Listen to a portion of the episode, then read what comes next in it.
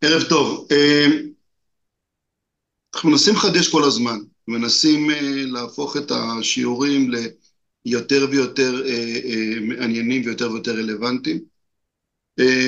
אנחנו הספקנו לא מעט חומר, אפילו הרבה מאוד חומר ביחס לחומרים רגילים, והואיל ואני לא רואה בבחינה ובעבודה שום טעם, אלא אם כן לומדים גם בהם, אז הרי החומר שלמדנו רק בסיס, ואתם יכולים כמובן להשתמש בו, ויכולים לא להשתמש בו, אבל אתם תגלו שהרבה מאוד ממה שלמדתם יהווה גם בסיס בדיון היום.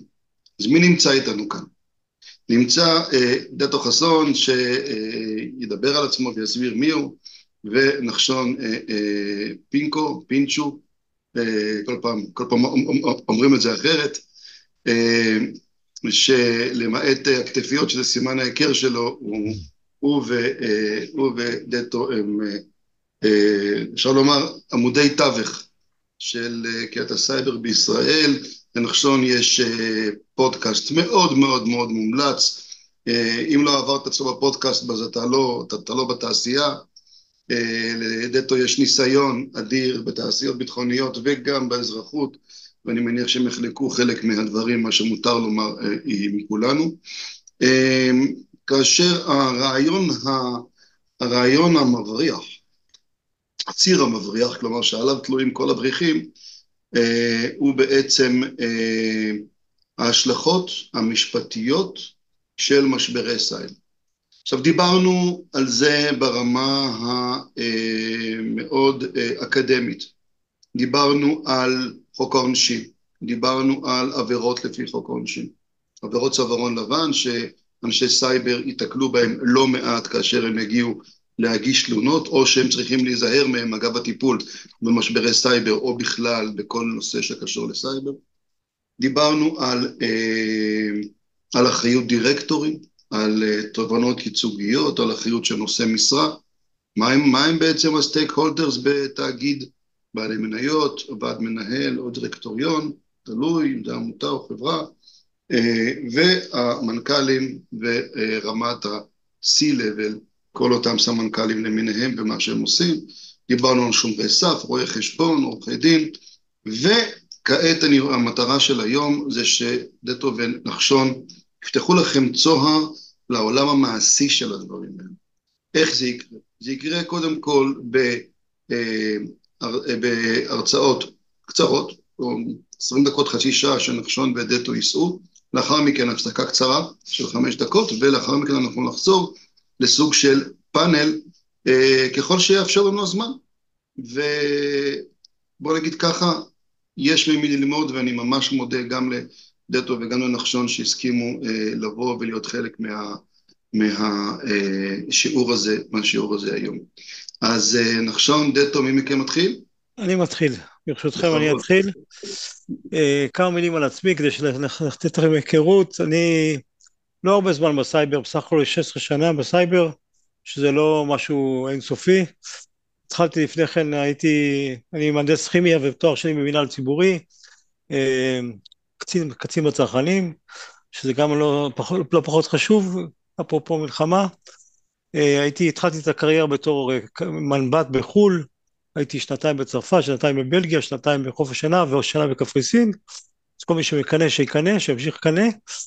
ואחר כך חזרתי ארצה והייתי בשירות ביטחון כללי 15 שנה, סיימתי במשהו שמקביל לאלוף משנה, אה, ב-770 שזה היחידה להגנה על תשתיות קריטיות, יצאתי לגמלאות ב-2010 ומאז אני בקריירה אזרחית, כאשר ב-2015 קטעתי את הקריירה האזרחית ונתבקשתי להקים את ה-CERT הלאומי על ידי אביתר מתניה, דוקטור אביתר מתניה שלא נפגע בו, והקמתי את ה-CERT הלאומי, ה-CERT לאומי, מי שלא מכיר, זה אותו מתקן הגנה, תחום הסייבר ברמת מדינה, שמתקשר עם כל העולם לאיך לטפל באירועי סייבר, מה שידוע היום כ-119, ואני כחמש שנים אה, מנהל את אבטחת המידע ב-ICL, שידוע ביותר בישראל ככימיקלים לישראל, ושנה שלמה שאני כבר סמנכ"ל בחברה, אז זה אני כרקע, גר בצורן, שלושה ילדים, מקסימים ואישה מדהימה כמובן בשם רות, זה עד כאן. עכשיו בואו נדבר טיפה על סייבר ועל uh, אחריות ואני אשתף אתכם בשלושה שקפים שאני רוצה חלק מהם גם מתייחס לזה, רק רגע, פה, את זה אני רוצה. בואו תגידו לי שאתם רואים את זה רק. כן, רואים. נעשה את זה רק במצב של, של מצגת. אתם רואים את זה? לא, אם פתחת את החלון הזה, אז אנחנו לא נראה את המצגת, צריך לסגור. אה, אוקיי, אז לסגור. לסגור, ו... ולשתף שוב, לשתף שוב את המצגת עצמה. אוקיי, מאה אחוז. שר, טוב, שר, שר מה? מה אני צריך ללחוץ על מה? את השיר של המצגת ולא את השיר של הפארק. בואו נראה מה זה, יש פה שיר של המצגת. לא משנה, אתם רואים פה את המצגת? אתם רואים את זה? רואים מצוין, כן, כן. מצוין, אז נעצור כאן. אה, קצת לגבי נושא של אה, סיסו, להכניס אותו לתוך התמונה של האחריות של, של, של, שלי כסיסו וכל מה שקשור באחריות. אז כפי שאתם רואים, אה, בתוך הדבר הזה, אתה צריך למפות את בעלי העניין, תכף נדבר עליהם, ולהתייחס אליהם רע מקודם, איך זה מתקשר לנושא של רגולציה ונושא של אחריות תאגידית. חשוב מאוד להבין שבסייבר הכי חשוב זה כוח אדם. חשוב לכולנו להבין שהכי חשוב זה כוח אדם, כוח אדם בלעדיו, כוח אדם מקצועי יותר חשוב מאשר טכנולוגיות, יותר חשוב מאשר כל דבר אחר, וחשוב שנדבר במודע, במושגי תרבות סייבר ולא מודעות לסייבר, כי אה, תרבות זה, זה המילה הנכונה, מודעות היא לא מעניינת, ואם נלך לנושא של אה, בעלי עניין וקשר אליכם, אז בואו קצת נדבר. הנהלה ודירקטוריון אחריות. בסופו של דבר כולנו תחת רגולציה. כשאני אומר כולנו זה התעשייה תחת רגולציה. יש לנו רגולציה של משרד המשפטים, יש לנו רגולציה של מערך הסייבר הלאומי, שהאחריות היא אחריות פלילית במקרה ולא מבצעים את, ה, את, ה, את, ה, את, ה, את המהלכים ש, שה, שהמערך מבקש, שזה התחיל בשירות ביטחון כללי, תכף נדבר על ההיסטוריה, ויש לנו כמובן את הנושא של SOX, שזה אחריות של, של, של, של כספית לדווח ונושא של בורסה. כל, כל חברה שיש לה משהו בבורסה והיה ויש אירוע סייבר היא נדרשת לדווח והיה והיא שילמה כסף לכופרים אז היא צריכה לדווח וכל הנושא של דיווחים הוא הופך להיות נושא מהותי מאוד ובואו נזכר טיפה במקרים מישהו זוכר את האירוע של אה, חברת שירביט דיברתם עליה, על זה האירוע כן. הזה במקרה? דיברנו. יפה, אז זה האירוע. דרך אגב, דעת על SOX לא דיברנו, ואם תאמר על זה כמה מילים אני אשמח. אין בעיה. אז למשל, נושא של אה, שירביט, החברה בעצם בסוף נמכרה לכלל, לכלל בנזיד עדשים בגלל התקפת סייבר. ברור שמאחורי, במקרה הזה, מאחורי התקפת סייבר הייתה מדינה, קראו לה איראן, אה, מדינה קטנטנה שמאוד אוהבת אותנו, ואתם יודעים מה, מה רצו אה, איראן משירביט? מישהו מנסה לחשוב? מה, מה, מה, יש, מה יש בחברת ביטוח? מבוטחים. מבוטחים, מה, מה, מה יש של מבוטחים? איזה פרטים יש? שירביט, אתם יודעים את מי, את, את מי היא נתנה, למי היא נתנה ביטוח? לעובדי מדינה. עובדי מדינה. עובדי מדינה. יפה, אז מן הסתם אתם מבינים שמה שעניין את, אה, את איראן זה, זה, זה פרטים של עובדי מדינה בתוך, בתוך שירביט, במקום להגיע דרך לנסות לתקוף את מוסד ואת שב"כ ואת משרד הביטחון ואת צה"ל, תוקפים את חברת הביטוח, משיגים הרבה מידע, ומפה עושים דברים נוספים כפי שהם מוצאים לנכון, וגם באותו זמן גם משמידים להם את השרתים, והחברה בעצם אה, הפכה להיות חברה שהיא נמכרה לכלל בנזיד עדשים, בגלל אה, אה, מקרה תקיפה מהותי ממדינה. אם אתם זוכרים את אה, בית חולים הלל יפה בחדרה, שחטף התקפה מאוד מהותית מפשע מאורגן, לא, לא ממדינה, והנזק היה נזק מהותי גם ברמת חברה, כלומר ברמת חברת, חברה כמדינה. אנשים לא יכלו להתאשפז, אנשים היו צריכים לשחרר אותם מבית החולים, לא אשפזו אנשים, שלחו אותם לבתי חולים אחרים, ומן הסתם חלקם נפגעו כתוצאה ממשך הזמן עד שהם הגיעו להם. כלומר, לפעמים הנזק מאירוע סייבר הוא לפעמים אירוע, יכול להיות אה, חיי אדם, כמו שקרה בבתי החולים, ובוודאי אה, אירוע כלכלי מאוד מאוד קשה, כאשר האיום המרכזי הוא אה, כופרה. כשאני אומר כופרה, זה אני אומר בעצם פשע מאורגן. מתי, מתי התחיל הסיפור הזה של פשע מאורגן? קורונה. קורונה כידוע לכם, שדות התעופה היו סגורים, אי אפשר היה לשלוח בלדרים, אי אפשר לשלוח בלדרים עם כל ה... כפי שהם, כפי שארגוני הפשע היו רגילים, ואז הם מצאו תחביב חדש, סייבר, והם מצאו שכל כך הוא רווחי שהם נשארו איתו, ואז בעצם פשע מאורגן עבר מסמים, או גם סמים, לנושא של פשע, פשע פשעי סייבר, וזה הקשה מאוד על העולם המערבי, והקשה בכלל על העולם בכלל, כי הנזק הוא נזק אדיר, מה שקורה בעצם תוקפים את החברה, לוקחים ממנה מידע, ואחרי שלוקחים ממנה מידע מצפינים את המידע ואומרים לחברה אתם רוצים את המידע חזרה, אין שום בעיה, תשלמו אלף דולר, עשרים אלף דולר, מיליון דולר, עשרים מיליון דולר בהתאם לשווי החברה ולמה שיש בה, ו-25% מהחברות הבינוניות והקטנות נסגרו כתוצאה מאירוע סייבר.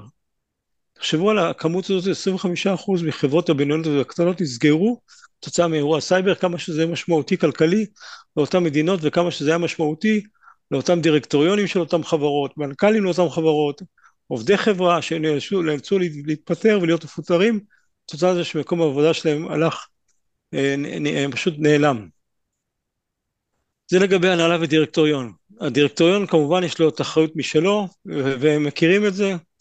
אה, אה, אני כסיסו כל שנה גם מופיע מול הדירקטוריון ומול ההנהלה, ומסביר מה עשיתי, מה אני עושה, יש, יש, יש מרחב שאלות מאוד נוקב, לוודא ש, ש, שאני יודע מה אני עושה, כלומר הקטע של בקרה על סיסו בארגון הוא מהותי בגלל שהאימפקט לחברה הוא מאוד קשה כתוצאה מאירוע סייבר.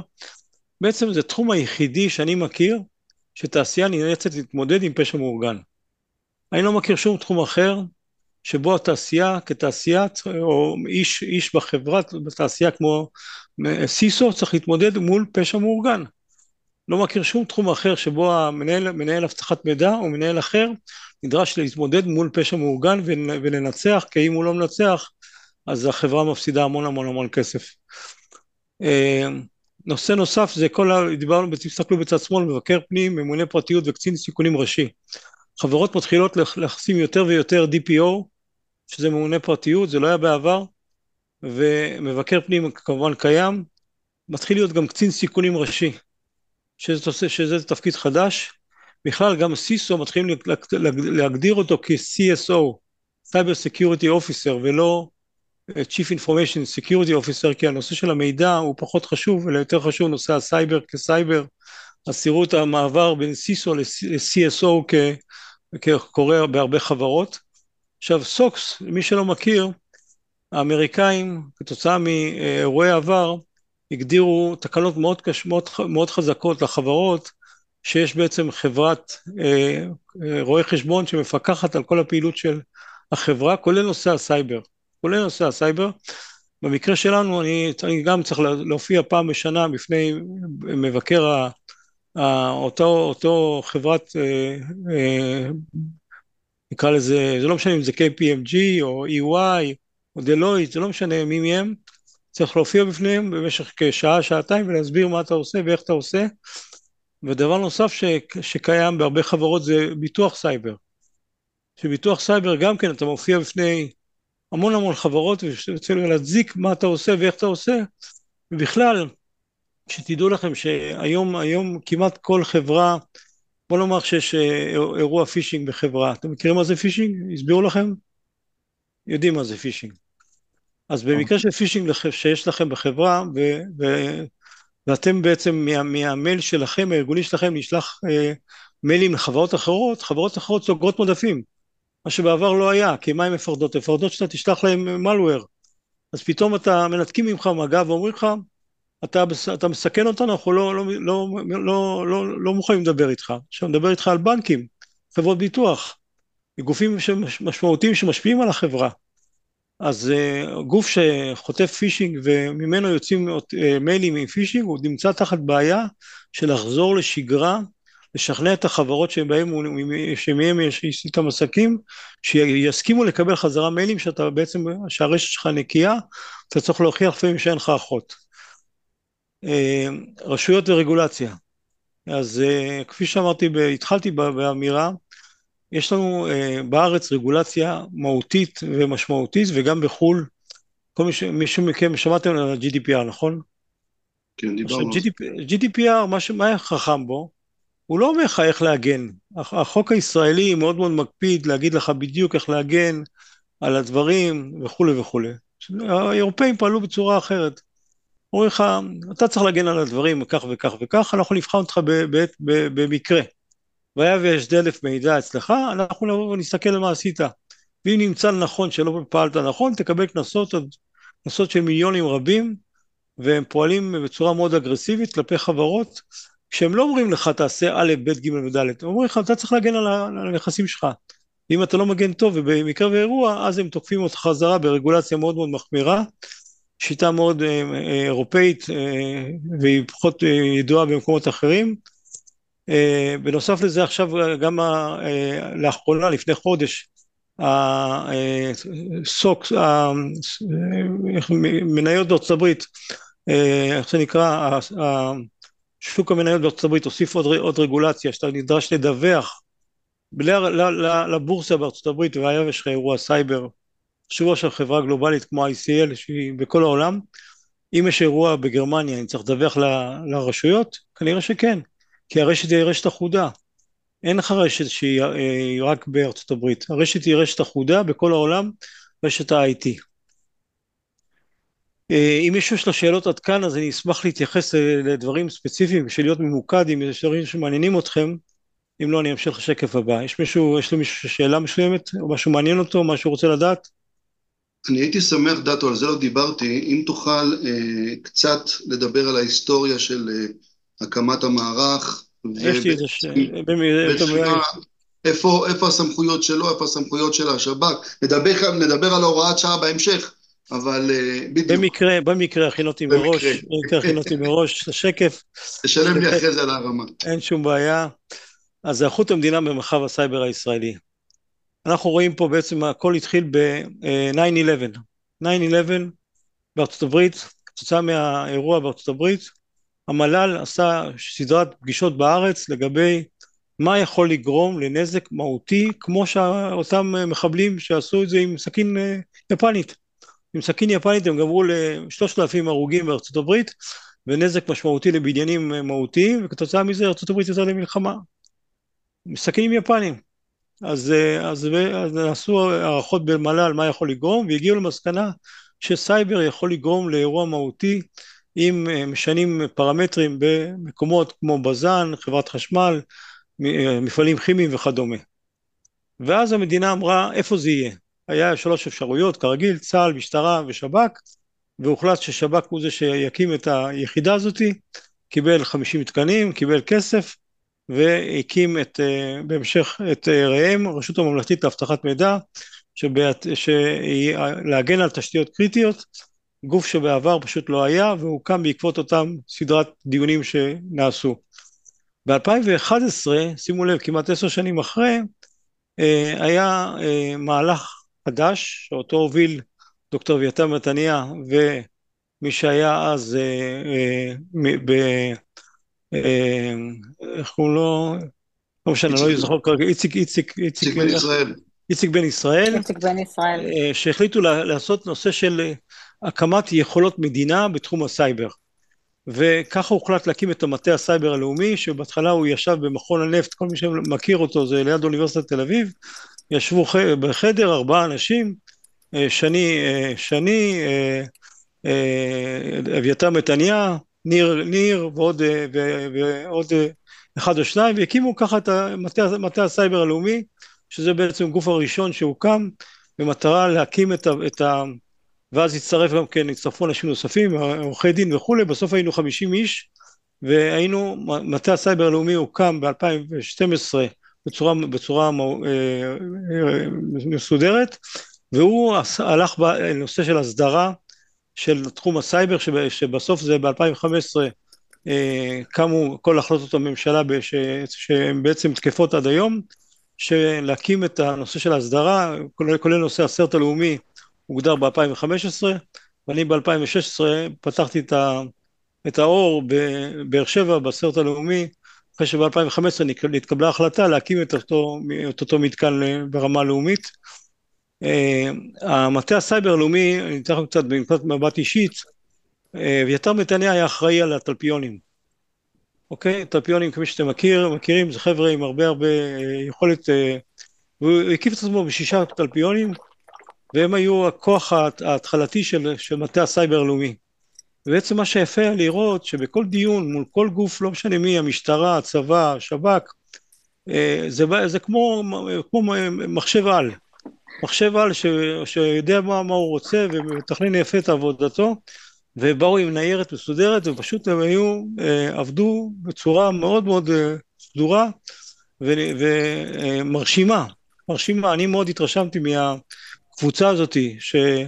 הייתה קבוצה איכותית מאוד ומאוד אה, היא העלתה את נושא הסייבר לרמה מדינה, הם קבעו את הנושא של הסדרה לאומית, הנושא של העזרה לאקדמיה, עזרה לתעשייה, כל הדברים שלא היו, פשוט להקים מאפס, מ scratch, המטה הסייבר הלאומי קבע את המבנה שלו מ scratch, זה לא שהממשלה קבעה, לה, אה, קבע את המבנה שלו, הם פשוט עבדו יחד וחשבו מה הכי נכון, תפיסות, תפיסות ומדיניות, נושא של, אחר כך בהמשך גם צירפו את היחידה הביומטרית לתוך המערך הזה, וב-2016 אה, הוקמה הרשות, בוקי נתניהו, בוקי נתניהו, בוקי היה ראש הרשות, והרשות הזאת הייתה פעילה במשך שנתיים, ואחרי שנתיים הוחלט על הקמת מערך הסייבר הלאומי, ולאחד את הנושא של המטה והרשות למערך אחד, שבזמנו היה יגאל אונה, הוא היה המנהל שלו, ועכשיו החליף אותו לאחרונה, לפני כשנה,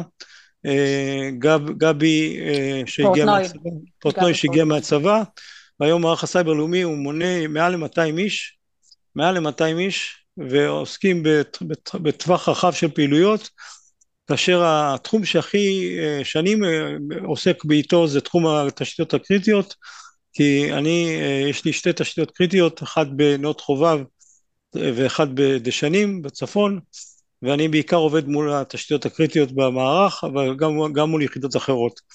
אז ככה בעצם נולד ההיסטוריה של עם ישראל בקטע של אה, אה, הקמת מטה. אני רוצה להגיד לכם גם שמשרדי הממשלה הם היו בהתאם לזה, כלומר ב-2012 אה, משרד האנרגיה הקים את היחידה שלו, וב-2020 ו-2019 משרד הגנת הסביבה הקים את היחידה שלו. ובצורה הזאת השלימו את המערך העיקרי של משרדי ממשלה שיש להם אה, מש... אה, אתרים מהותיים במדינה לתחום, לתחום הזה.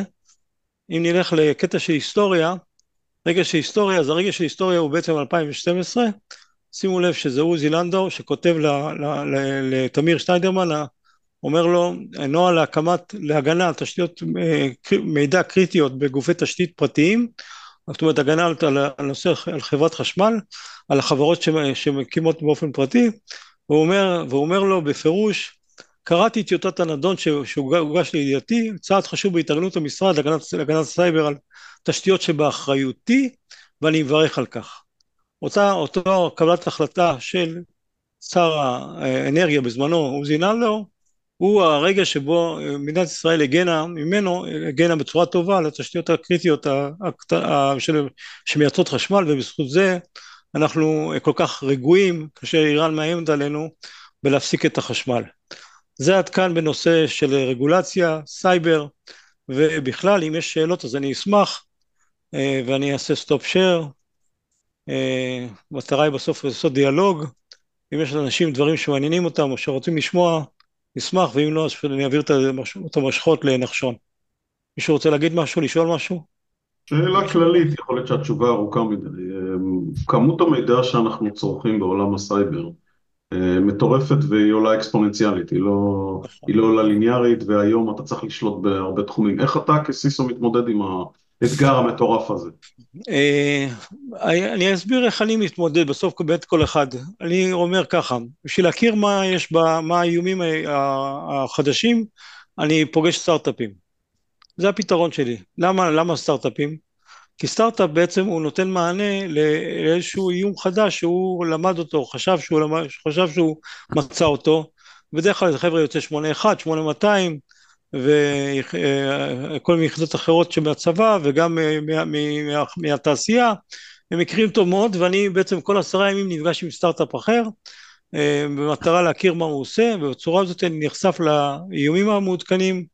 עכשיו כמובן שיש לי מינויים גם בגרטנר וגם בשתי חברות מודיעין לקבל אינפורמציה גם כללית וגם, וגם ספציפית.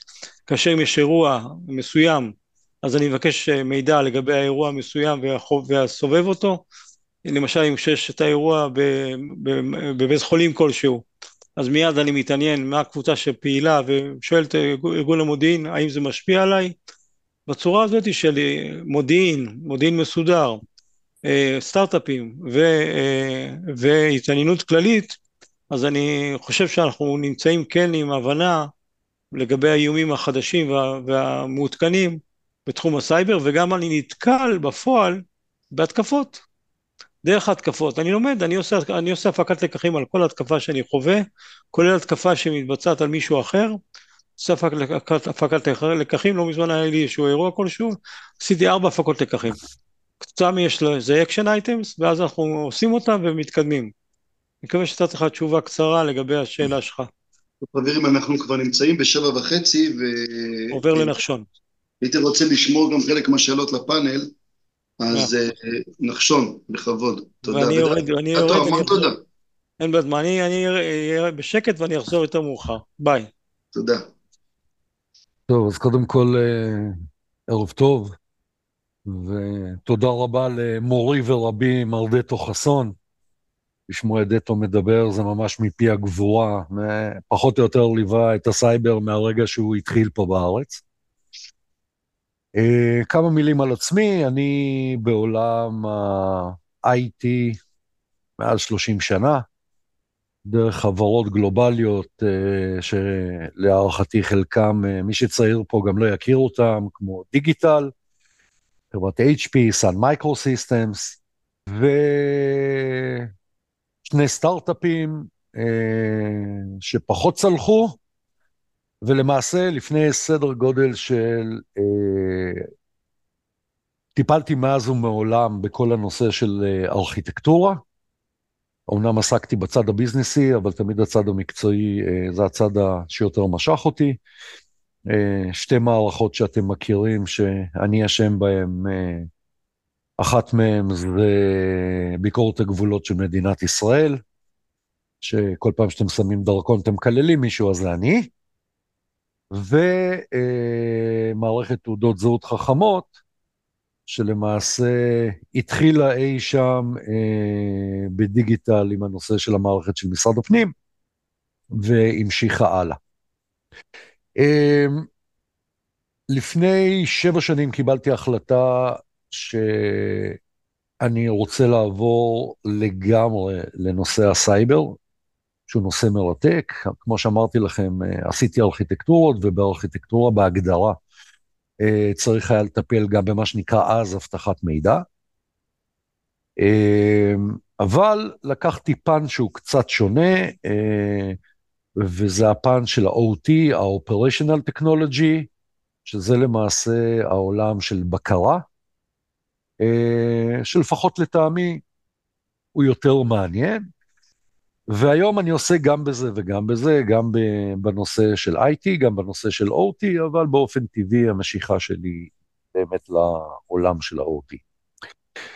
אמ, אז אה, קצת כדי לעשות סדר אה, במה שדטו אמר, אה, קודם כל הנושא של סוקס. סוקס נולד בעקבות תרמית של חברה שקראו לה אנרון, שלמעשה דיווחה בסוף שנה על uh, הכנסות uh, מטורפות, ואז התחילה שנה חדשה, והם פשוט ביטלו את כל ההזמנות שהם הכניסו למערכת. אה, ובצורה כזאת אה, גרבו, גרפו הרבה מאוד כסף. אה, הרשויות עלו על זה, ומאז נולד ה SOX, אותו אה, תהליך של פיקוח פיננסי של חברות אה, ראיית חשבון. בעקבות ה SOX נולדו מה שהיה פעם ה Big Five, היום זה ה Big Four, Ernst Young וכדומה, PwC ועוד כאלה, כהנה וכהנה. אמ, אבל בואו אנחנו נדבר קצת אה, על סייבר, כי זה מה שמעניין, ובואו נדבר קצת יותר על תכלס. נטו אמר דבר מאוד מאוד נכון, והוא אמר סייבר זה אנשים. בסופו של דבר, ואיך שלא נסתכל על זה, הנושא הטכנולוגי הוא הקו האחרון בקטע של סייבר. יש הרבה הרבה הרבה דברים שצריך לעשות לפני, מהנושא באמת של צוותים, מהנושא של הבנה ברמת הדירקטוריון וההנהלה, מה מונח אה, לרגליהם, ותתפלאו שגם היום, שזה היה נראה שזה כבר אמור להיות מאוד מאוד ברור, זה עדיין לא ברור. אה, בתפקידי גם כסיסו. בין השאר, אני יועץ ואני גם סיסו. אמ, יש, לפחות בהגדרת התפקיד שלי, זה פעם אחת להגן על התהליכים העסקיים, פעם שנייה זה להגן על התה, התהליכים האופרטיביים, ופעם שלישית זה להגן על כל אותם אלה שהם נושאי משרות. כי... ולמה זה קורה? זה קורה בגלל שאנחנו תמיד מסתכלים למה קורה בחוץ. אז א', אה, הנושא של סייבר נהיה מטורף. רק לצורך ההבנה, אנחנו מדברים על 2023, על סדר גודל של 9.5 טריליון דולר, אוקיי? זה היקף השוק של הסייבר. עכשיו, כשאני אומר היקף השוק, זה גנבים ושוטרים. זה לא רק uh, השוטרים, אלא גם כמות הכופרה וכמות המידע שנמכרה והכניסה כסף. וזה uh, פתח תואר לעולם מאוד מאוד אהוב בארצות הברית, שזה העולם של תביעות. יש לי עכשיו חברה ציבורית, החברה הזאת חטפה, אני מיד תובע אותה. למה? כי הערך שלה ירד, כי קרה משהו, כי היא לא מצאה חן בעיניי. עכשיו, באופן טבעי, תתחילו לספור אה, 730 יום, או כמה שזה לא יהיה שנתיים, וזה יגיע לכאן. ואנחנו כבר רואים את הניצוצות הראשונים. אם זה מתחיל כתביעות ייצוגיות וכדומה. וכאן נכנסת שאלה כבדה, והשאלה היא, אה, איך אתה מוכיח שאין לך אחות? כי אם מישהו בא ותובע על העובדה שהייתה לך פריצה כלשהי, האם המשמעות שהצליחו לפרוץ אליך זה שאתה לא בסדר? צריך לזכור, בתור מגן אני צריך להגן על אלף נקודות, והפורץ צריך נקודה אחת, לא יותר מזה. כל מה שהוא צריך זה נקודה אחת להיכנס דרכה. עכשיו, דיבר דטו על הנושא של שירביט. אמ, שירביט אה, נחתכה בחצי אה, במכירה שלה, מ-1.6 מיליון ל-800 אלף, ו-on top of it גם קיבלה אה, קנס של 10 מיליון שקל, על זה שהיא לא הייתה לא בסדר. עכשיו השאלה, מה זה היא הייתה לא בסדר? כי אין מאה אחוז הגנה. אני לא יכול להגיע למצב שאני יכול לבוא לדירקטוריון שלי ולהגיד לו, תקשיבו חברים, אנחנו מוגנים לגמרי.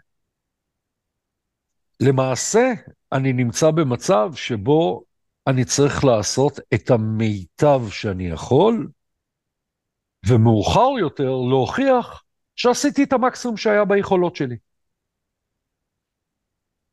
אוקיי? אז זה אחד הדברים שהוא מאוד מאוד משמעותי בהבנה של uh, כל הנושא המשפטי, ולאט לאט אתם תראו שזה יתחיל להופיע כאן יותר ויותר. בארצות הברית היה לנו כבר תקדים שבו למעשה הייתה תביעה uh, נגד סיסו, אה, של אה, חברת המוניות, אה, וואו, לא זוכר את השם. אובר. אובר. אז הייתה תביעה נגד ה CISO של אובר, אז התביעה לא הייתה על זה שפרצו אותו. התביעה הייתה על זה שהוא לא דיווח שפרצו אותו. זאת אומרת, למעשה הורידו את הנטל מהדירקטוריון אל ה CISO. אמ, ועוד פעם, פה הוא צריך להוכיח, כן דיווח, לא דיווח וכדומה. מ-7 באוקטובר אנחנו נמצאים תחת uh, מתקפה מטורפת. זאת אומרת, אם כל הזמן ראינו התקפות וכל הזמן uh, התגוננו, אז למעשה מ-7 באוקטובר אנחנו חיים במאות התקפות ביום, uh, מכל הסוגים והמינים, וכשאני אומר מכל הסוגים והמינים, זה או uh, פשע מאורגן, uh, או סתם ילדים ב... שיושבים בחדר ומנסים להראות כמה הם חזקים וטובים, והקטע הוא היום uh, הפרסום שאתה עושה, שהצלחת לפרוץ, ואם הצלחת לפרוץ לחברה ישראלית, אז בכלל אתה uh, תותח. הם מפרסמים uh, את הפרסומים בדרך כלל בקבוצות בטלגרם. היותר רציניים, הם מפרסמים את הדברים בתוך הדארקנט, אה, בצורה שהיא הרבה יותר משמעותית, וכמובן שאנחנו רואים התקפות של מדינות. עכשיו צריך להבין שהתקפות של מדינות והתקפות של אה, מה שנקרא הסינדיקט cyber crime, הן לא רחוקות אחת מהשנייה. רק כדי להבין, היום הסינדיקט cyber crime, זה enterprise ים לכל דבר ועניין. יש משקיעים, יש מנכ"ל, יש מנהל כספים, יש מנהל פיתוח, יש מערכת research, ואחרי שהם גומרים לעשות את אותו כלי תקיפה, הם מעבירים אותו לגוף אחר שבודק אותו מול כל מערכות ההגנה הקיימות ומקבלים סרטיפיקט מה הוא עובר ומה הוא לא עובר. מדובר כאן בהמון המון המון כסף, צריך להבין את הדבר הזה. זאת אומרת, היום גוף רציני ישקיע, יכול להגיע גם לעשרה מיליון דולר, בלפתח כלי תקיפה, ועוד פעם, משקיע כמו משקיע מצפה לקבל אחד לעשר, אחד לעשרים, אחד לחמישים, על הכסף שהוא שם. ולכן מוטיבציות הן מאוד מאוד גבוהות. אני אעשה שנייה איזשהו שיתוף למסך שלי, רק כדי להדגים לכם. זה פרסום אה, מלפני יומיים או שלושה, של חברות ישראליות שהותקפו, ושלמעשה היה בהם בריץ', זאת אומרת, נגנב מידע. וכמו שאתם רואים, יש כאן את השמות של החברות, אה, חלק מהם אתם אה, תזהו יותר, health.gov.il זה משרד הבריאות חברים, אה, IDF, עוד פעם, לא הכל הוא מידע כזה כבד וחשוב, אבל עצם העובדה שהצליחו לפרוץ, להוציא מידע, זה נותן את הדברים, למה הם עושים את זה? כי היום יש מה שנקרא Attack as a Service, או Hacking as a Service. היום אני, מכירים אותי, באים אליי, בא אליי משקיע, אומר לי, תשמע, כמה כסף אתה רוצה בלתקוף, בשביל לתקוף גוף כזה או אחר? דבר כזה מחזק את ה reputation שלי, אוקיי? עכשיו, אם תלחצו פה על ה download, אתם פשוט מורידים אה, קבצים. זה יכול להיות SQL database, זה יכול להיות כל דבר אחר, אוקיי? של אותו אה, מידע שנגנב, יש כאן חברות שהן פרטיות, אה, חברות אה, כמו, אם אני לא טועה, ראיתי פה את טויוטה ישראל, אה, איפשהו, אה, יש לנו כאן את... אה, אה, נושא של, לדוגמה, כל ה database של הרכבים במדינת ישראל. עכשיו, במדינת ישראל עד היום למעשה אה, היה משפט אחד שהתקיים על נושא של גנבת מידע. המשפט הזה היה נגד טכנאי שעבד במשרד הפנים, וגנב את קובץ מרשם האוכלוסין והפיץ אותו, אה, קיבל איזשהו קנס זניח עם... אה, הוא ישב בכלא, נדמה לי שארבע שנים. עכשיו, אחד הדברים, וזה קרה לפני, להערכתי, דרך אגב, מה זה האתר הזה? מה זה האתר הזה? זה האתר שבו פרסמו ויש לך את, פה, ה... כן, את זהו, התקיפות זה, שהם היו. מה, זה- זה אתר אה, לא מה dark אה, net, זה, זה, זה אתר לא, רגיל, לא, לא, זה אתר שהוא בחוץ.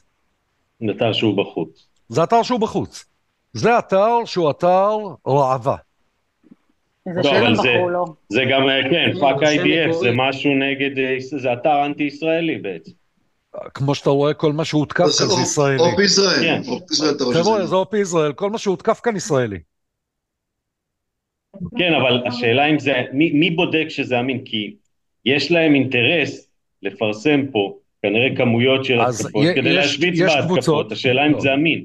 אז כן, אז יש קבוצות, כמו, אני לא יודע כמה אתם מצויים בקבוצות הסייבר, אבל יש את אה, שימי וולד, יש את ארז דסה, שפשוט לוקחים את הדבר הזה ועוברים אחד-אחד ובודקים מה מהותי ומה לא.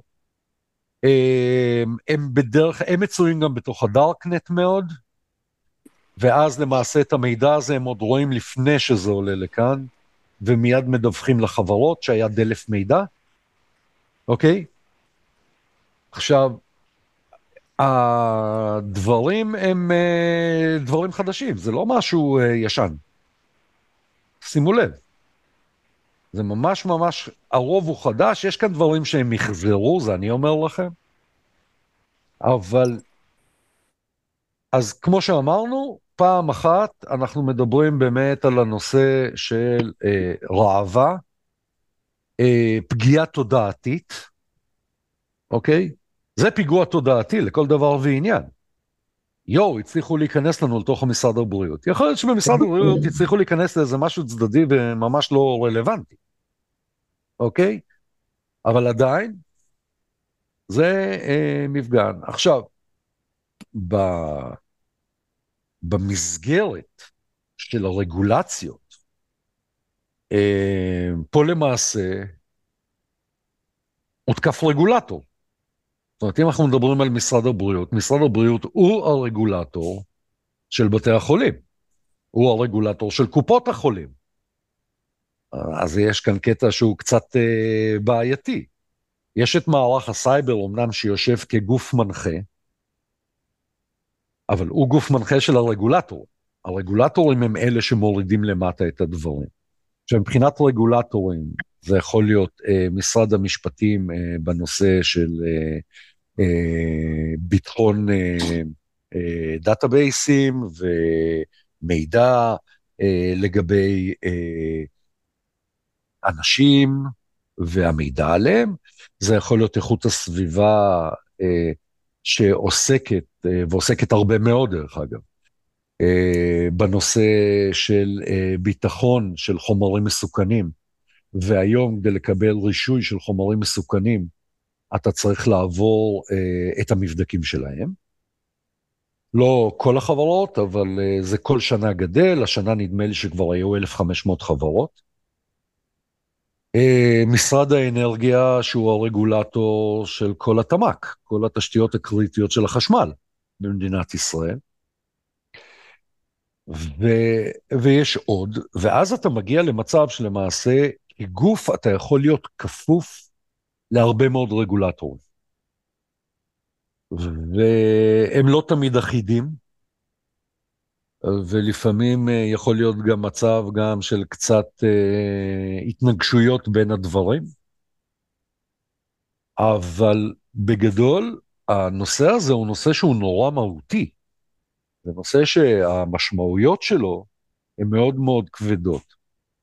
אני אתן לכם דוגמה לרגולטור שאין לו שיניים, וזה אה, רשות המים. רשות המים היא הרגולטור של כל חברות המים במדינת ישראל. אומרת, כל החברות שפעם היו בעיריות והיום יצאו החוצה. לא היום, לפני כמה שנים כבר. עכשיו, הם רגולטור, יש להם רגולציה, אבל לרגולציה הזאת אין שיניים. זאת אומרת, הרגולציה הזאת, אין בה את האפשרות שאם מישהו לא עשה את מה שאתה אמרת לו לעשות, אז uh, אתה יכול לתבוע אותו, אתה יכול להעניש אותו, אתה יכול לתבוע את המנכ"ל או כל דבר דומה. הם היום עובדים על זה מאוד מאוד חזק, אבל זה כעובדה. וגם אבל מלבד מה שתמ"ק, שזה בעצם תחת מערך הסייבר שהוא כן אה, על פי חוק. נכון. עכשיו, מקורות לדוגמה לא תחת רשות המים. מקורות היא תחת מערך הסייבר, כי מקורות מוגדר כתמ"ק, כתשתית קריטית. ולכן ההנחיה שלהם היא הנחיה ישירה ממערך אה, הסייבר, אוקיי? עכשיו, בכלל בעולם, כל הנושא הרגולטורי אה, מקבל הרבה מאוד תאוצה, אבל הוא עדיין לא מסודר לגמרי. לפני שנה בערך אה, הכריז ביידן שכל אה, תקיפה על תשתית מים אמריקאית משמעותית תחשב כפעולת טרור. אוקיי? מאז היו לפחות שלוש או ארבע תקיפות כאלה, אחת בפלורידה, אחת בניסיון לפרוץ את הסכר ב upstate New York ועוד כמה כאלה. ולא ראינו שממש קרה איזה משהו. התקפה על הוואי הייתה התקפה משמעותית מאוד. נכון, ו- ו- ולא ראינו שמישהו יצא מגדרו להכריז על זה כטרור, אוקיי? אז, אה, אז בגלל זה אני אומר שזה עדיין די לא הייתי אומר בחיתולים, אבל גילאי שנה-שנתיים, לא יותר מזה. עדיין צריך להתחדד, יש הרבה מאוד אה, רגולציה, שהרגולציה לוקחת אה, את הדברים אה, שלה מתוך אה, אה, ספקים שמוציאים גופים כמו ניסט, האמריקאי, איניסט, אה, ב-OT לדוגמה יש לנו את הנושא של 62433, וכל מיני שמות, אה, ששם יש המלצות מאוד מאוד ברורות למה צריך לעשות, איך צריך להתגונן. ואז הרגולציה לוקחת את זה ואומרת, אוקיי, זה נשמע סבבה, אז אתם תפעלו לפי זה, ואז הם כותבים את הרגולציה לפי הדבר הזה. עכשיו, מה לעשות שהסייבר משתנה בקצב יומיומי, אז עד שהם כותבים, ועד שהם עושים, ועד שהם מוציאים, אז זה כבר בערך שלוש דורות אחורה. אמ, וגם להם קשה לעשות את הקטשאפ. הדבר השני שהרגולציה, אה, אני אקרא לזה מאוד רוצה, זה את המקרים שהיא תוכל להשתמש בהם בתור מקרה ראווה. דרך אגב, שירביט היה בדיוק אחד כזה. בואו נאמר ששירביט ספגה וחטפה, והעונש שלה היה עונש הרבה יותר גדול מכל דבר שהרגולטור יכול היה לחלום עליו. ועדיין קיבלו את הקנס של ה-10 מיליון שקל. בסדר? זה ככה אחרי שדרכו עליך, והיכו אותך, והרביצו לך, אז גם מתיישבים עליך, ככה שיהיה נחמד. לגבי, אה, כמו שאמרתי, אז יש לנו אלפי תקיפות ביום מ-7 באוקטובר. התקיפות האלה הן בכל הרמות, לכל הגופים, באמת לא מתביישים לתקוף שום דבר. אה, שני דברים מעניינים שאנחנו רואים אותם. פחות או יותר עם זה נסיים, אני חושב, מבחינת הזמן. דבר ראשון, אה, אנחנו יודעים לזהות אה, תקיפות שבאות נניח מאיראן. לא בגלל שהן מגיעות עם IP של איראן, עם כתובת אה, ברורה של איראן, אלא בגלל שאנחנו יודעים לזהות את הטביעות אצבע. אנחנו יודעים לזהות את הכלים. אה, אנחנו יודעים לזהות את הצורת חשיבה ואת הצורת התנהגות. מה שאנחנו רואים מאז תחילת המלחמה, זה שבתוך קבוצות התקיפה האיראניות, יש כלים רוסיים. איך אנחנו יודעים שאלה כלים רוסיים? כי אלה בדיוק הכלים שראינו באוקראינה. אוקיי? רוסיה היא אחת מהמדינות היותר חזקות בפיתוח של כלי תקיפה, כמו ארצות הברית, והצורת תקיפה, במיוחד בעולם שלי של ה-OT, שהיא תקיפה קצת יותר קשה מאשר IT, אז אנחנו כן רואים טביעות אצבע ואנחנו רואים סימנים. ורק אה, ככה, סיפור שהוא קוריוז, אה, רוסיה אה, לפני, לא זוכר כבר כמה זמן, פתאום פרסמה ברשתות שהיא הלכה ועצרה וממש הפיצו סרטונים של הכוחות המיוחדים הרוסיים, עוצרים חברים של קבוצת תקיפה רוסית. וכל העולם מחא כפיים ואמר איזה יופי וכל הכבוד להם, ו... ושבועיים אחר כך נפתחה מלחמה עם אוקראינה. אז אה, כנראה לא בכדי. דרך אגב, אנחנו נורא אוהבים קונספירציות בעולם של סייבר. זה אחד הכיפים הגדולים. אם תהיו בתוך הקבוצות של הסייבר, אתם תראו, כל דבר הופך להיות התקפת סייבר. בזק הייתה בעיה, מיד התקפת סייבר. וגם שבזק יצא כבר בהודעה של חבר'ה, טכנאי טעה, ויש בעיה קטנה עם מה שהוא עשה, אז עדיין אמרו לא יכול להיות, לא, לא, לא, זה התקפת סייבר. יש הפסקת חשמל. בחשמל. בדיוק, יש הפסקת חשמל באיזשהו אה, רובע, אני אשדודי, אז נניח באחד הרבעים באשדוד, מיד בקבוצות, כנראה התקפת סייבר, יש כזה, יש כזה, יש כזה. פיקוד העורף, אפליקציה, אותו דבר. פיקוד העורף, אפליקציה, כן, אז, אז נורא אוהבים את הקונספירציות, נורא אוהבים לנסות לקשור כל דבר בעולם היום לקטע של התקפת סייבר, אז, אז זה לא המצב.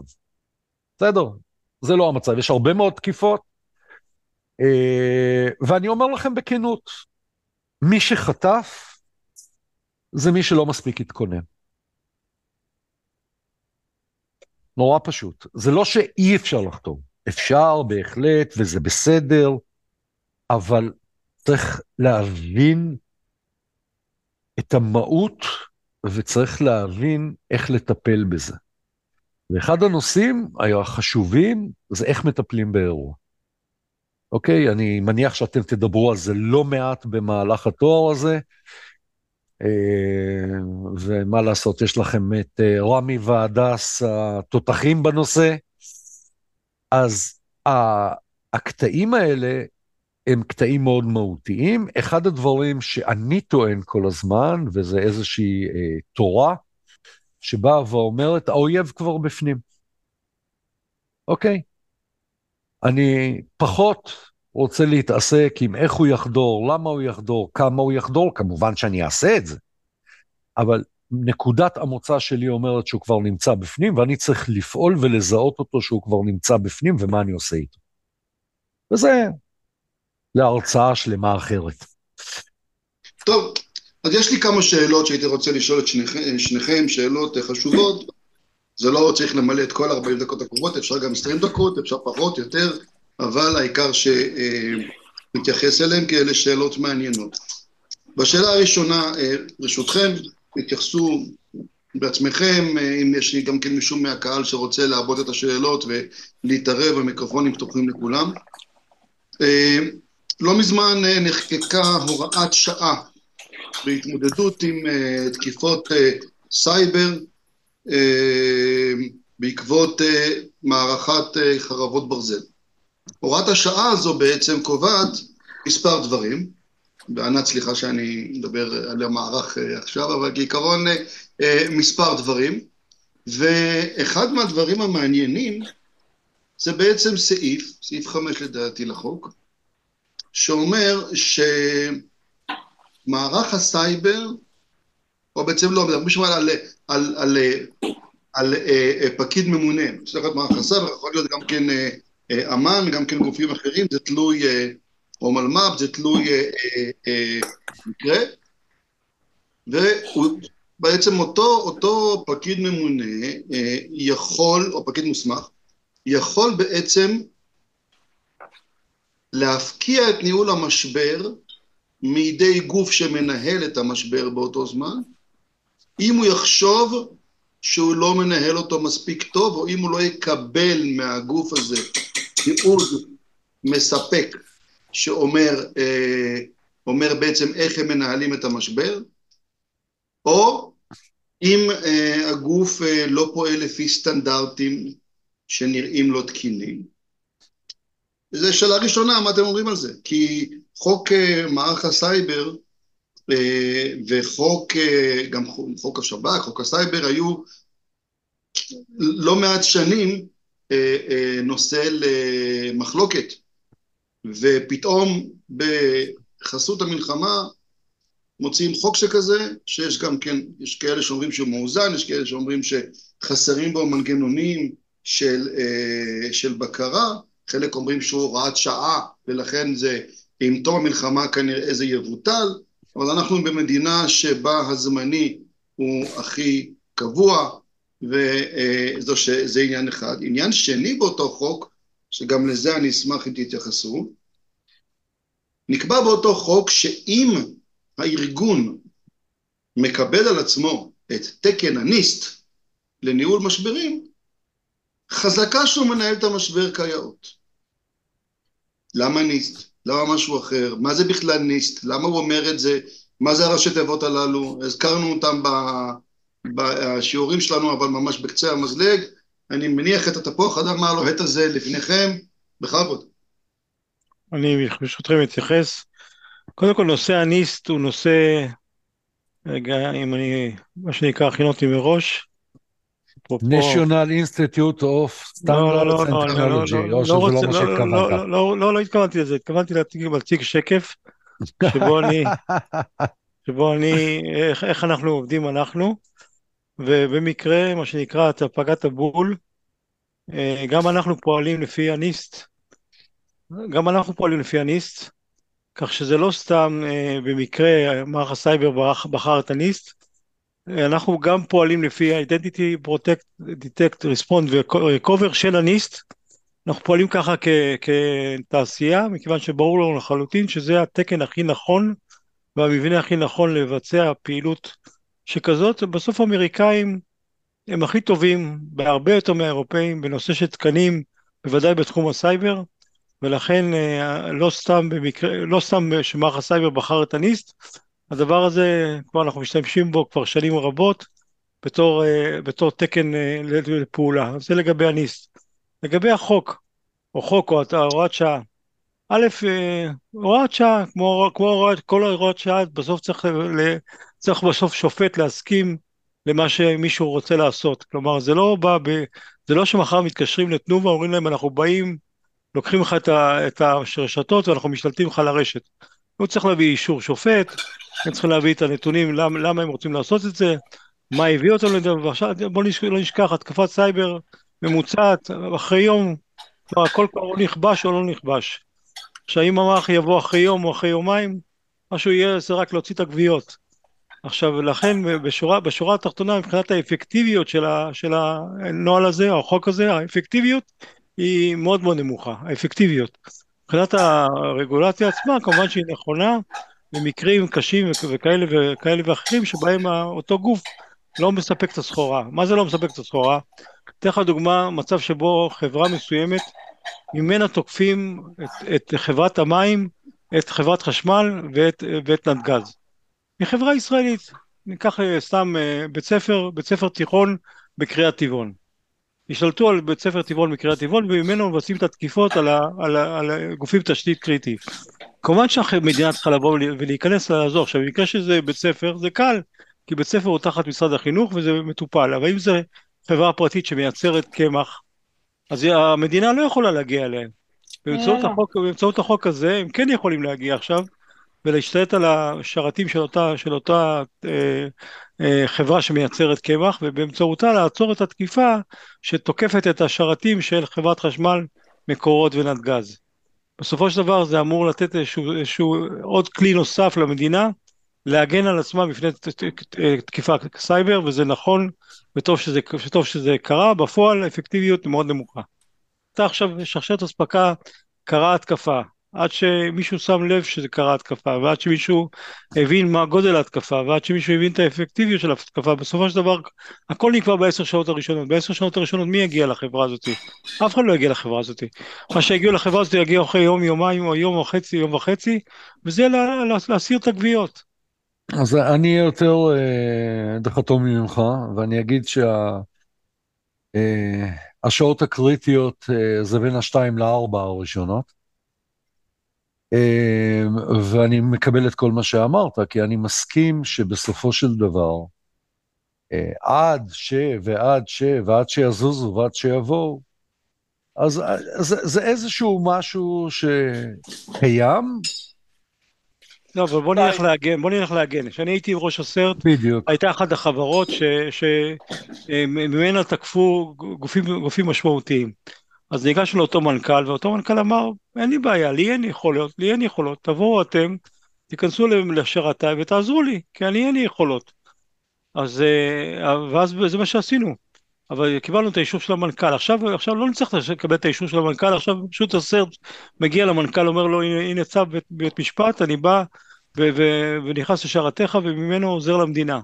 לכן יש לזה אפקטיביות כאשר זה משהו מהותי, קריטי, בשוטף, ביום יום, לחברות הרגילות זה לא יעזור, למדינה זה יעזור, והיה באמת יש תקיפה משמעותית מאותה חברה כלפי גופי תשתית באותה מדינה או גופים משמעותיים אחרים. אני רוצה אבל כן. להקשות פה, אם אפשר רגע, לשניכם בעניין הזה, כי שניכם התעלמתם משתי סוגיות חשובות בחוק הזה. נכון, ענת העירה, ואני רואה שגם הדס הצטרפה אלינו, הדס תרגישה חופשי גם, גם להצטרף. שני דברים רלוונטיים פה. נכון שמדובר כאן בעצם בפעולה למול ספק. כלומר, אם יש התקפה על שרשרת האספקה, אז מגיעים לספק, כי ממנו זה מגיע, כמו שדאטו נתן דוגמה של חברה שממנה תקפו אה, אה, אה, כל מיני אה, גופים, אה, גופים אחרים. אבל, קודם כל, אין כאן פיקוח שיפוטי, יש כאן דיווח אחת לשבועיים ליועמ"ש ולוועדת חוץ וביטחון. אין פה פיקוח שיפוטי, זה אחד. שתיים, שאולי הוא עוד בעיה, הבעיה הנוספת היא שהחוק הזה לא מתייחס בכלל לחסיונות על פי דין. מה קורה אם הספק הזה הוא משרד עורכי דין? מה קורה אם הספק הזה הוא פסיכולוג? מה קורה אם הספק הזה הוא רופא? גופים שיש להם חיסיון על פי דין, שמהם, אה, שלפי פקודת הראיות, או לדוגמה, אה, סליחה, על פי חוק, לא על פי דין, אבל חיסיון על פי דין, מה אם זה מדובר על עיתון? עיתון הארץ, עיתון אה, מקור ראשון, פתאום ממנו אה, ההתקפה הזו יוצאת. רבי, אתה מעסיק את עצמך ביותר מדי בדברים שלא יקרו. זה, זה, זה באמת, זה באמת. אבל זה החוק, דאטו, אני מסתכל על דברים שלא יקרו. אבל בואו... רגע, שנייה, אני מתנצלת שאני מרגישה לא בנוח להתערב, כי אני לא יכולה לקרוא למה, אבל אני כן רוצה להגיד... היי, שלום, איזה כיף לראות את כולכם. אה, כמובן את דאטו ואת נחשון, ותענוג צרוף, וכיף לי שזה יצא, ואני בטוחה שכולם נזכרים ומאוד נהנים. אה, ספציפית לגבי החוק, אני רק רוצה לחדד אולי כמה נקודות שכדאי להכיר. אה, מדובר בספקים שהם ספקים שהם מספקים בדרך כלל תשתיות ופחות בספקים אחרים. זה נכון שבדרך עוקפת אפשר גם להגיע לאחרים, אבל זה בהחלט דורש לעבור דרך עוקפת ולתת הצדקה לזה, וזה קצת יותר מורכב.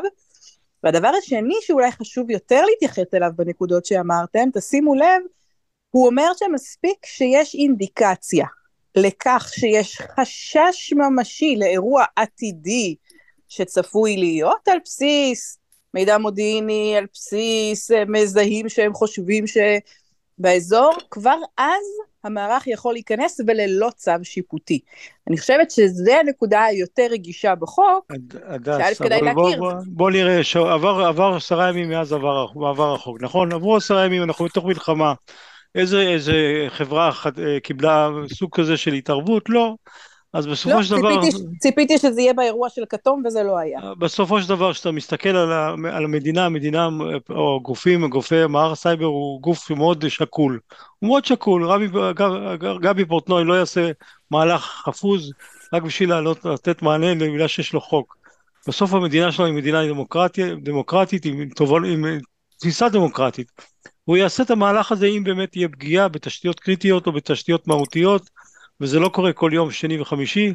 בסופו של דבר זה נועד בעיקר לתת מענה אל מול תקיפה כגון מאיראן, שמשתלט על שרת של חברה פרטית בשרשרת אספקה וממנה מתבצעת תקיפה על תשתיות קריטיות ותשתיות חיוניות. לשם זה זה נועד ולא לדברים אחרים, וככה זה גם יבוצע, לכן לא צריך להיות מוטרדים מה, מהדבר הזה. אה, בוא נהיה רגועים, בוא נהיה רגועים, באמת שנהיה רגועים. תראו, הנושא של אה, הוראות השעה האלה, זה הוראות שעה שישבו במגירה הרבה זמן. זה, זה לא משהו חדש. בסדר? אף אחד לא הוציא את ההוראת שעה הזאת תוך ארבע דקות. אמ, והיו כל מיני רעיונות מעניינים עם השנים אה, במערך ובגופים אחרים, שהגיעו מארצות הברית דרך אגב, כמו שדטו אמר, 9-11, ששם בזמנו אה, נפרצו כל הגבולות בהחלטה גורפת שבאה ואומרת, יש לרשויות את הזכות לבוא ולחטט לנו בטלפונים, לחטט לנו במחשבים, לעשות ככל שעולה ברוחם. זה לא המצב פה, אוקיי? אה, נכון שזה נראה שכאילו הייתה כאן אה, איזשהו, יש כאן איזשהו ניצול ציני אה, של המלחמה על מנת לאפשר אה, יותר פעולה חופשית בלי הצורך לעבור דרך בתי משפט. או בלי לעבור דרך איזשהו אה, גוף סטטוטורי אחר. אני מסכים עם דטו בקטע של לא כל כך בקלות ילחצו על ההדק הזה. אני מבין את החשש של רומי שבא ואומר, שמע, עצם העובדה שמישהו כבר נתן את האקדח הטעון הזה, אז אה, לך תדע. כנראה... סליחה, כן. כן. אז אני אומר, יש כאן אה, עניינים של בלנסים. אה, זה יהיה כל זמן, כל זמן שהפעולות המשמעותיות תימשכנה, כפי הגדרת החוק. אה, אנחנו חיים במדינה נורא משמעותית, אין פה רגע אחד לא משמעותי. לא, לא, רמי, זה שונה במסגרת, ה... מהצעת החוק. אה, זה, זה שונה בהתנגדויות, באמת? בהתנגדויות זה השתנה לשבעה חודשים, ולאחר שבעה חודשים נדרשת חקיקה ראשית מחדש, וביקשו לפרוטוקול להגיש את הבקשה לפחות בעוד, זאת אומרת שלושה חודשים מראש, כי אחרת לא יהיה זמן לדון בזה. טוב, טוב, אה, טוב שאת פה, כי את היית שם בכנסת, אז את יודעת. אני... אני הייתי גם אומרת לך את זה.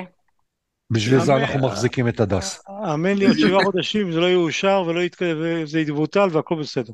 גם להערכתי. אבל עכשיו יש לי עוד שאלה, תנו לי רגע להיות ממש ממש ממש אה, פרובוקטור. יש לנו את תורת ההגנה בסייבר 2.0. באמת מסמך יפה, משמעותי, יש לנו את, אה, את יובל, יש לנו הרבה דברים אחרים ש... ויפים מאוד. שמערך הסייבר עושה, כי מעט מאוד גופים ממשלתיים יפרסמו לדוגמה מערך של בקרות שלפי דעתם הוא המערך הנכון, המערך עשה את זה ועושה את זה בצורה יפה מאוד, והרבה מאוד מעתיקים את זה דרך אגב מהמערך, בוא נגיד שאם המערך היה חברה כלכלית היה עושה מזה הרבה כסף. למה הולכים ל NIST? למה לא לטובת הגנה בסייבר? 97% מה, מהגנת הסייבר זה על פי הניסט. מזכיר לך שמי שכתב את זה זה קבוצה של אנשים יחד עם חברת ייעוץ, שבעצם הניסט היה תורה לפנינו, וזה היה הבסיס, ויש קצת אה, תוספות ושינויים שנובעים מהחברה הישראלית והתרבות הישראלית, זה הכל. יש לדוגמה, העניין של אה, הניסט אה, פחות נוגע בעניינים של ממשל תאגידי, ויותר בעניינים אה, אה, טכנולוגיים. תורת ההגנה בסייבר כן נוגעת בממשל תאגידי ויותר, זה יותר באחריות דירקטורים, לכן זה מעניין, אני חושב שזה היה פספוס, אבל סבבה, אני מקבל את התשובה. תראה, הנושא של הסיבה שה-2.0 נוגע גם בממשל תאגידי וגם בדברים כאלה, זה בגלל שאומנם זה לא מופיע בניסט, אבל יש הרבה מאוד פעילות בנושא הזה בכל העולם.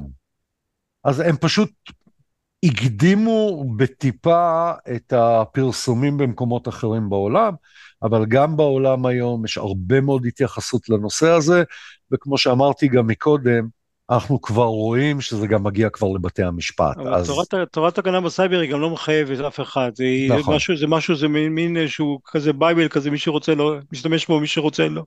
לא, ולכן זה לא משמעותי, זה לא משמעותי. אין איזה השפעה על המשק הישראלי. הם גופים ממשלתיים, ותמ"ק שגם ככה תמ"ק כפוף לרימון, אז uh, הכל בסדר. לרימון, נכון. רימון, דרך אגב, רימון, למי שלא יודע, רימון זה בעצם אה, רשימת אה, תקנים ובקרות של גופים ממשלתיים שנחשבים תשתיות מדינה קריטיות, תמ"ק, זו הקללה שרצה פה, אה, בעצם חייבים להיות, יש רימון 2, 3 ו-4, מרבית הגופים הם מנסים להגיע לארבע, הם הגיעו, וחמש. בוא נלך על הבקרות למשל של משרד הגנת הסביבה. משרד הגנת הסביבה עשה בקרות 2, 3 ו-4 לפי רמות, כאשר הוא לקח בעיקר את תורת הגנה בסייבר יחד עם הניס ויחד תוספות שלו, וקבע בקרות סגורות, סדורות, מסוימות, ואתה צריך לעמוד בהן ספציפית. וזה כן משפיע על התעשייה, כי יש תעשייה שמייצר, שצריכה יותר רעלים, משתמש בזה. אז לכן תורת ההגנה היא יותר עזרה למשרד להגנת הסביבה ובזה, ובזה היא עזרה למשהו ש, שעוזר לכל המשק. אז, אבל זה מין איזשהו nice to have, שממנו נגזרים nice to do.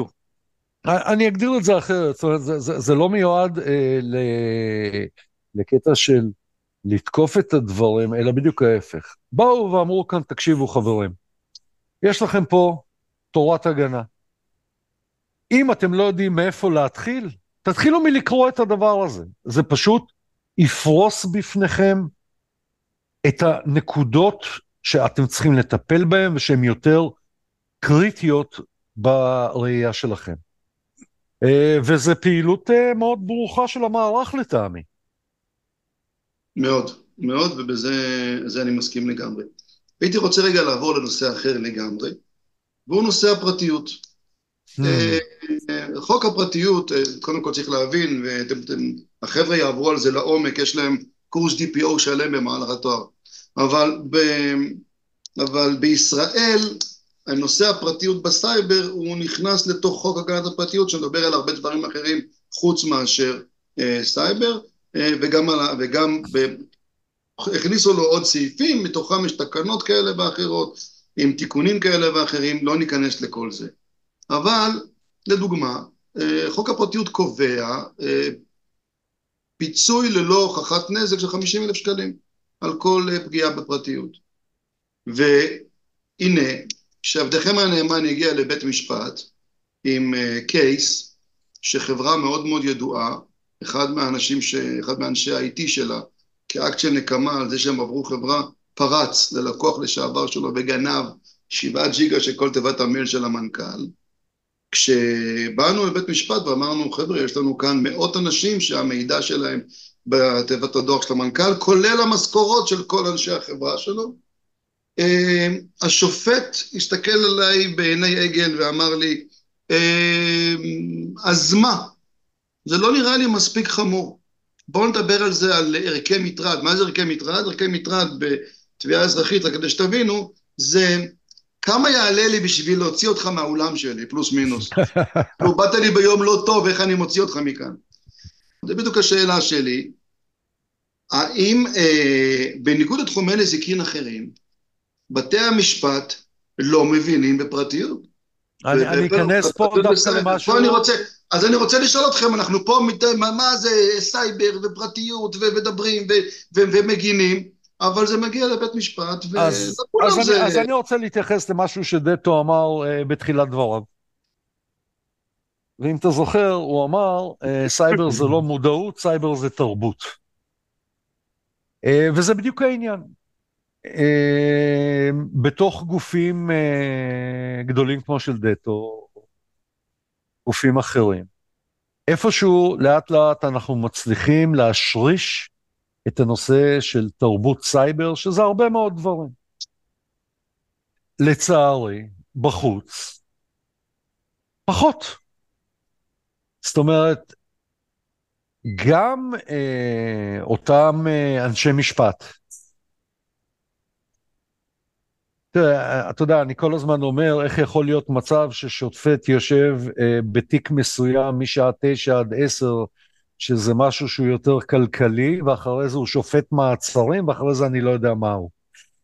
אה, ואיך הוא מבין בכל כך הרבה דברים. אז לא. ולכן אה, זה באמת עניין של תרבות וזה ייקח זמן. זאת אומרת, זה שאיפשהו אתה יכול להגיש 50 אלף שקל אה, בלי הוכחת נזיקין, זה בסדר. אתה עדיין צריך שהצד השני יבין בכלל שיש פה נזק. נו, אז גנבו לך 7 ג'יגה, נו ו.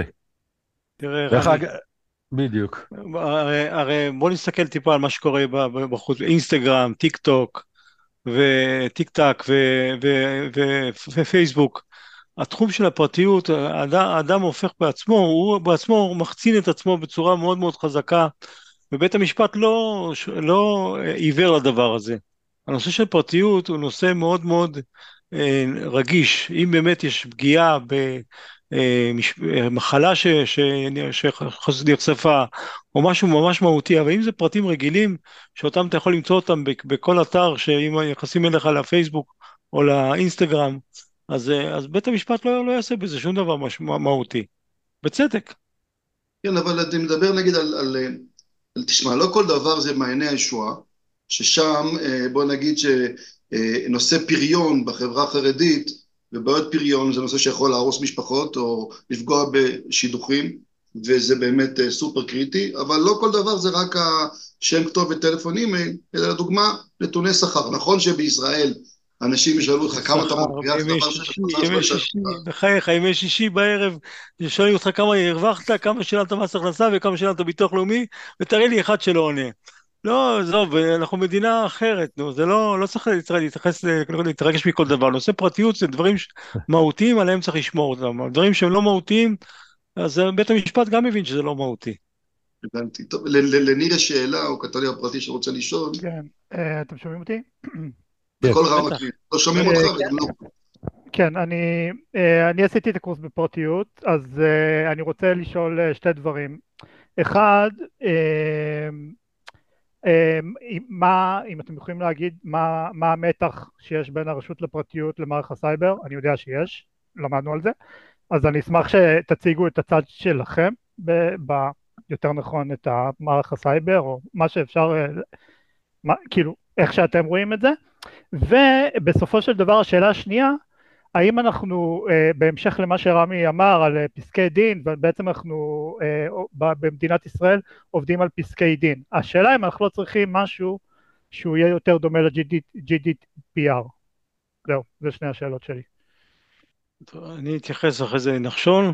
תראה, קודם כל לגבי החוק במדינת ישראל, החוק, דווקא, דווקא משרד המשפטים נתן חוק מאוד ברור ומאוד מוגדר מה צריך לעשות ומה לא צריך לעשות, וזה הכי נכון למדינת ישראל.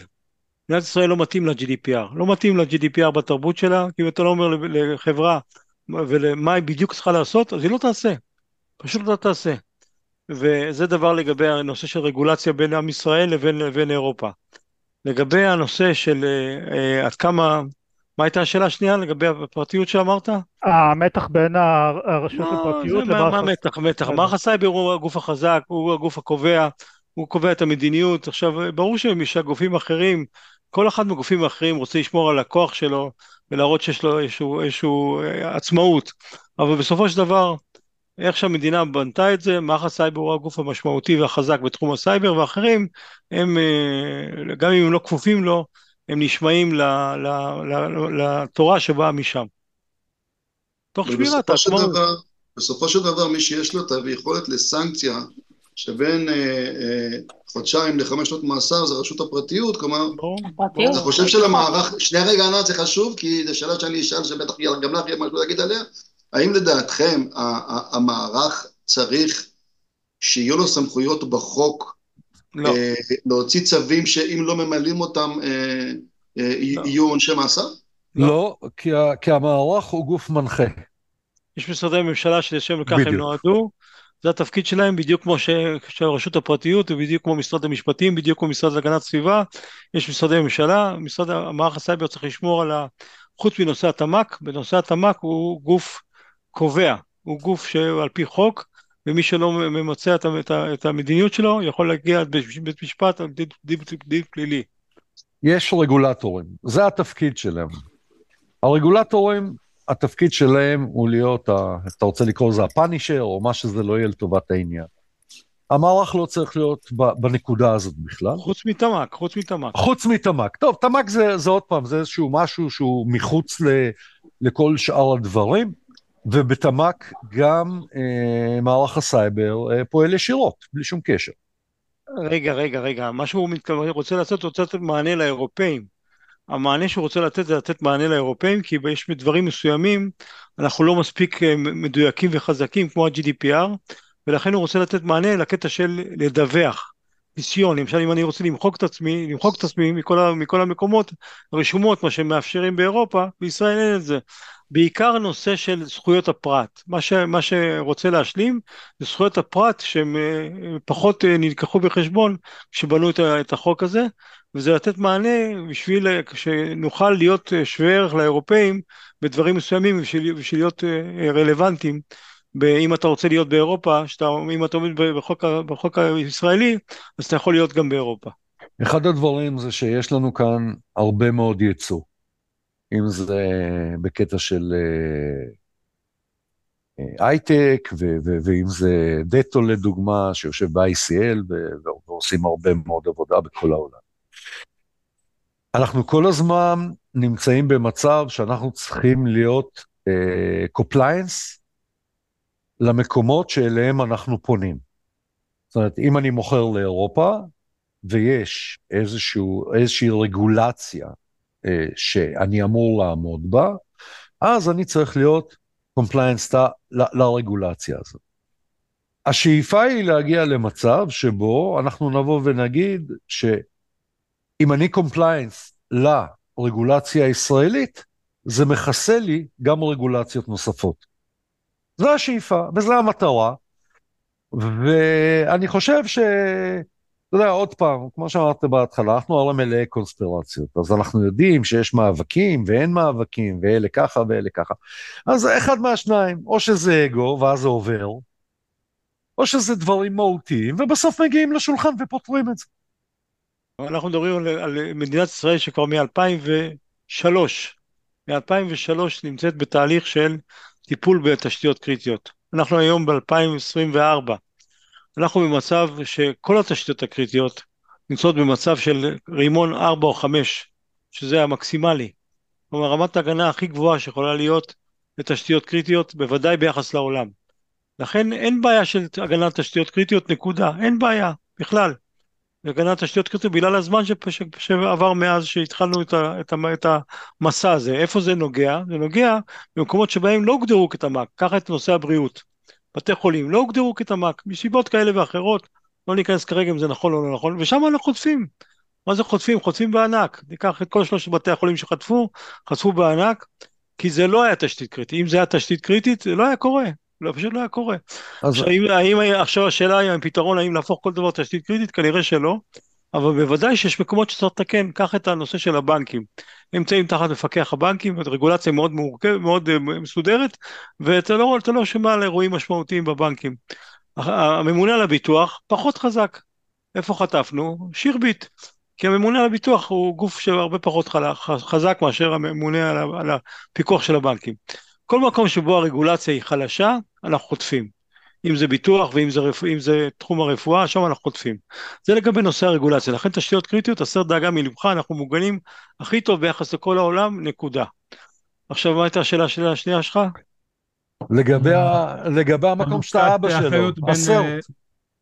דרך אגב, אני, אני בטוח שיש עוד אה, שחקן נוסף לא, שזה חטיבת ההגנה, אבל... אה, בכל מקרה, יש, יש, יש, יש גוף, שלא משנה השם שלו, שהוא משמש כגוף שמאחד את שלושת המקומות, ארבעת המקומות יחד, נפגשים פעם בשבוע, ו, ו, ועוברים על כל הדברים, ומסנכרנים בין כל הדברים.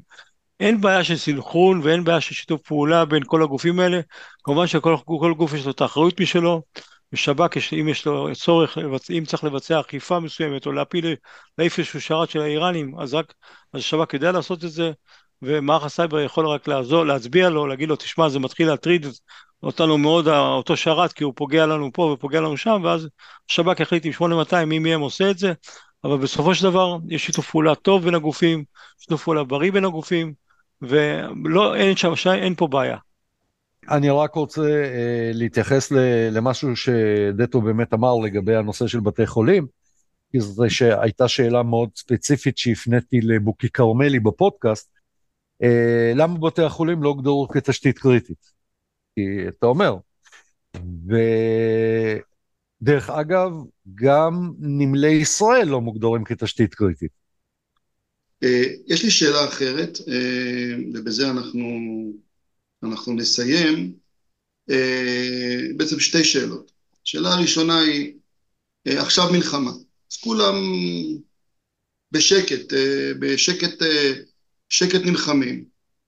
אבל האם בדעתכם, לאחר המלחמה, האם יבואו חשבון עם גופים וחברות שנתקפו במהלך המלחמה וש... פרטים רבים של, אה, שדלפו מהם נמצאים היום ונמכרים בדארקנט לכל דורש, או שיגידו מלחמה וימשיכו הלאה. אין לי אפשרות אה, לדעת. שנייה, רגע, זה, זה שאלה ראשונה. לא, אני אומר כאילו מהבחינה הזו, ואני אגיד לכם למה, למה אני מתכוון, כי זה בעצם הכנה לשאלה הבאה. אה, כשאנחנו טיפלנו במשבר CyberServe אטרף, הדס ואנוכי, ביחד עם עוד אחרים, אה, אבל אה, הדס ואנוכי אמרנו, רק רגע, יש לנו כאן בעצם אקט אה, טרור. ואקט של טרור צריך שיטופל כמו אקט של טרור, ומה שעשינו זה מיד, מיד לאחר, ה...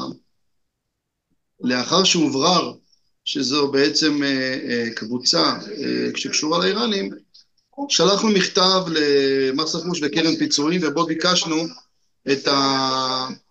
ביקשנו פיצוי. אמרנו, אם אה, בעל חנות ניזוקה לו החזית עקב אה, פיצוץ של אה, מחבל, אז גם פה זה טרור. גם עזר לנו שהרמטכ"ל דאז כוכבי גם כן דיבר על כך כטרור תודעה באותו זמן.